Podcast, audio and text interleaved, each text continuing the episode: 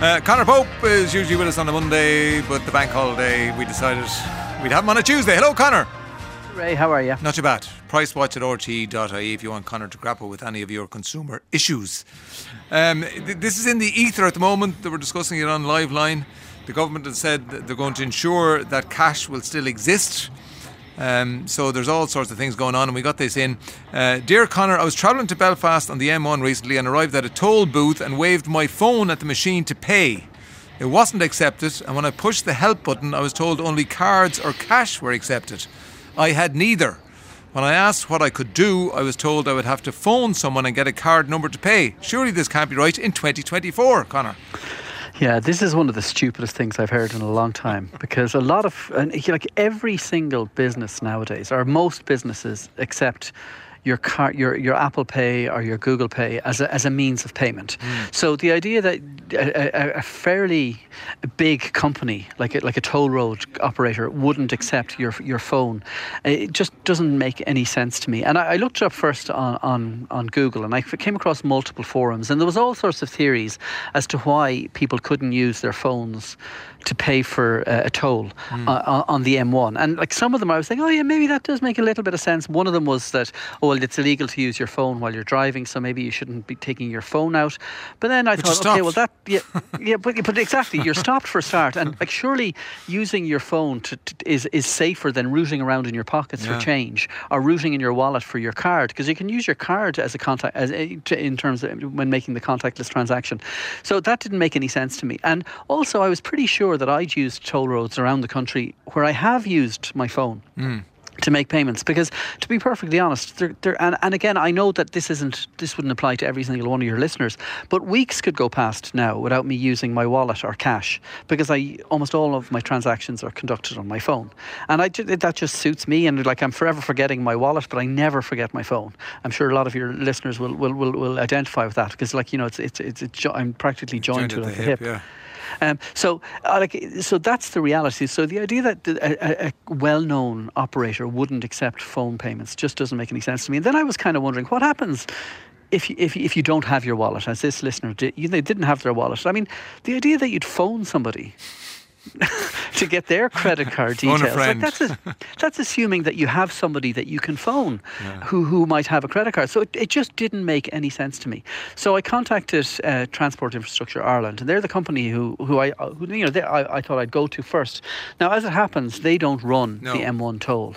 The, like all of the toll companies are run by different operators, or at least a lot of them are run by different operators. Uh, and the the operator who runs the M1 toll is the Celtic Roads Group.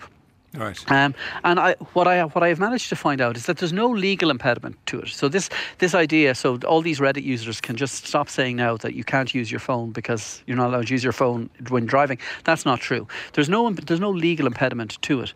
The reality is, as, as my understanding, is that the company Celtic Ro- Roads Group just haven't got round to doing it yet.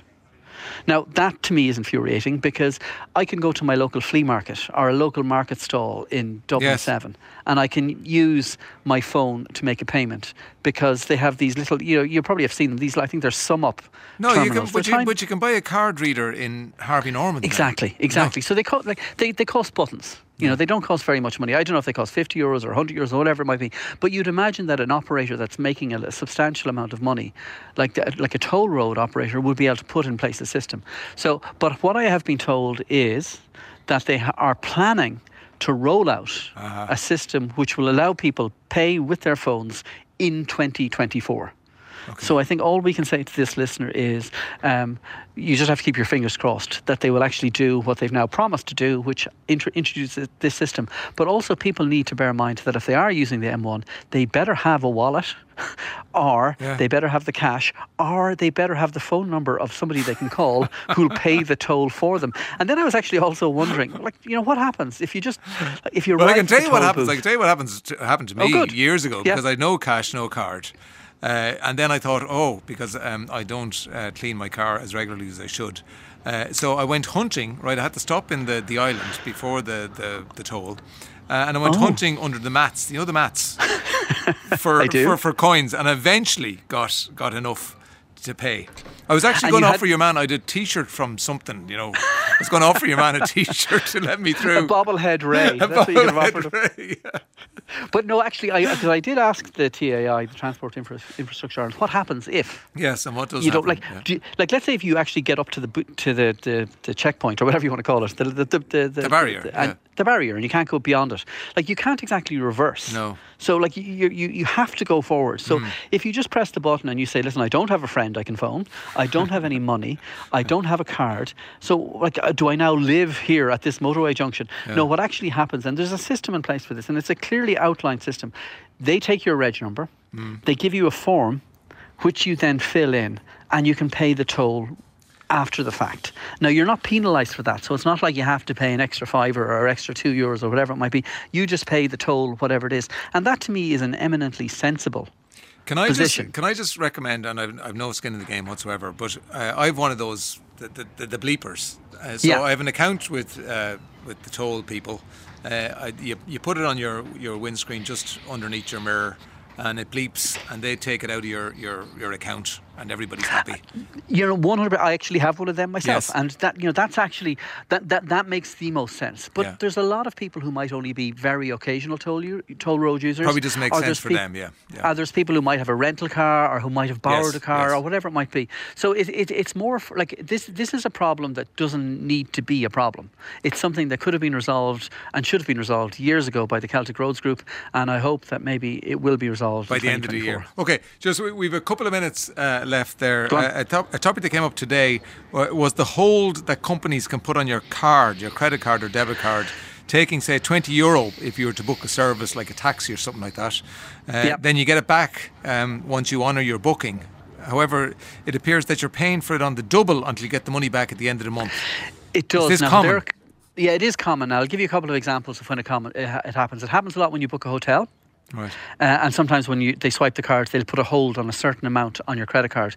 It happens a lot when you book a, when you hire a car overseas. They'll put a hold for a certain amount on your credit card, or it happens sometimes if you make a restaurant booking and you reserve a table for six people or eight people at peak at peak time, and they'll put a hold on your card.